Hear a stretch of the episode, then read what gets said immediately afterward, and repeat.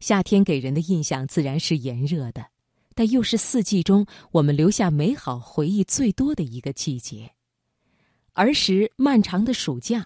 晚饭后树下习习的带有一丝凉意的风，当然还有各种夏日独有的美食，共同构成了我们对于夏天的记忆。那今晚我们就一起来分享老舍的散文《北平的夏天》。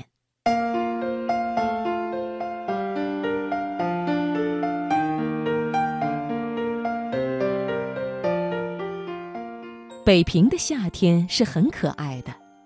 从十三陵的樱桃下市到枣子稍微挂了红色，这是一段果子的历史。看吧，青杏子连核还没长硬，便用拳头大的小脯篓装起，和糖稀一同卖给孩子们。慢慢的，杏子的核已经变硬，而皮还是绿的。小贩们又接二连三地喊：一大碟，好大的杏儿喽！这个呼声每每叫小儿女们口中馋出酸水，而老人们只好摸一摸已经活动了的牙齿，苦笑一下。不久，挂着红色的半青半红的土杏儿下了市，而吆喝的声音开始音乐化，好像果皮的红美给了小贩们以灵感似的。而后各种的杏子都到市上来竞赛，有的大而深黄，有的小而红艳，有的皮儿粗而味厚，有的核子小而爽口，连核仁儿也是甜的。最后那驰名的白杏儿用棉纸遮护着下了市，好像大器晚成似的结束了杏的季节。当杏子还没断绝，小桃子已经歪着红嘴想取而代之了。杏子已经不见了，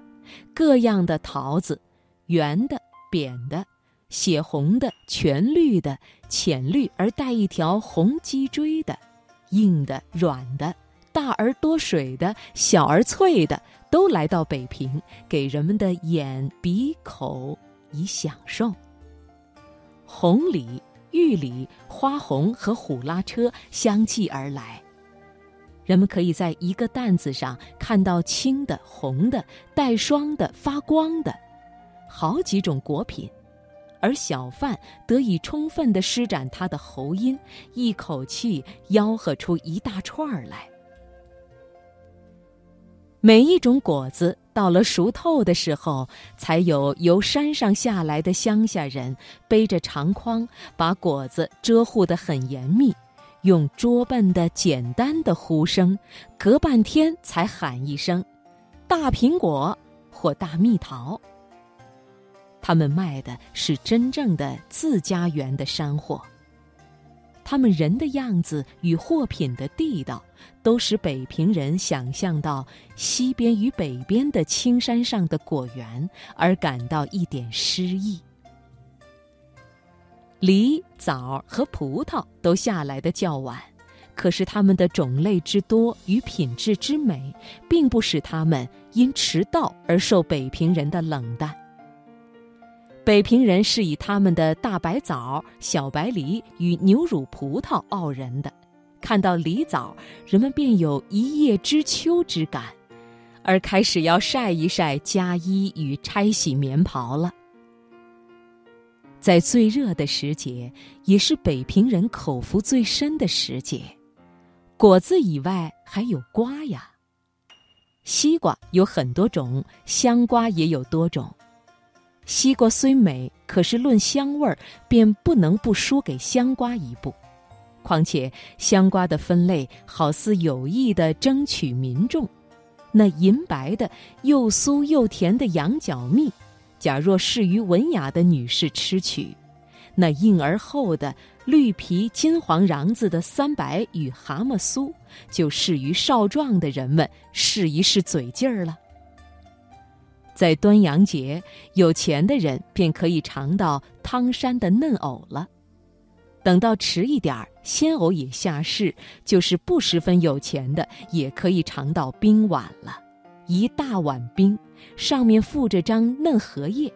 叶上托着鲜菱角、鲜核桃、鲜杏仁、鲜藕与香瓜组成的香鲜清冷的韭菜儿。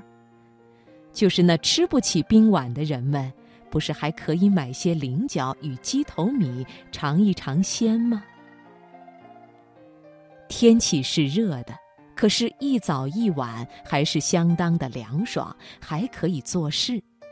会享受的人，院内搭起凉棚，他就会不受到暑气的侵袭。假若不愿在家，他可以到北海的莲塘里去划船，或在太庙与中山公园的老柏树下品茗或摆棋。通俗一点的，什刹海畔借着柳树支起的凉棚内，也可以爽适地吃上半天茶，咂几块酸梅糕，或呷一碗八宝荷叶粥。愿意洒脱一点的，可以拿上钓竿到积水滩或高亮桥的西边，在河边的古柳下做半日的垂钓。好热闹的，听戏也是好时候。天越热，戏越好，名角儿们都唱双出。夜戏散台差不多已是深夜，凉风儿从那槐花与荷塘吹过来的凉风儿，会使人精神振起，而感到在戏园受四五点钟的闷气并不冤枉，于是便哼着四郎探母什么的，高高兴兴地走回家去。天气是热的，而人们可以躲开它，在家里，在公园里，在城外，都可以躲开它。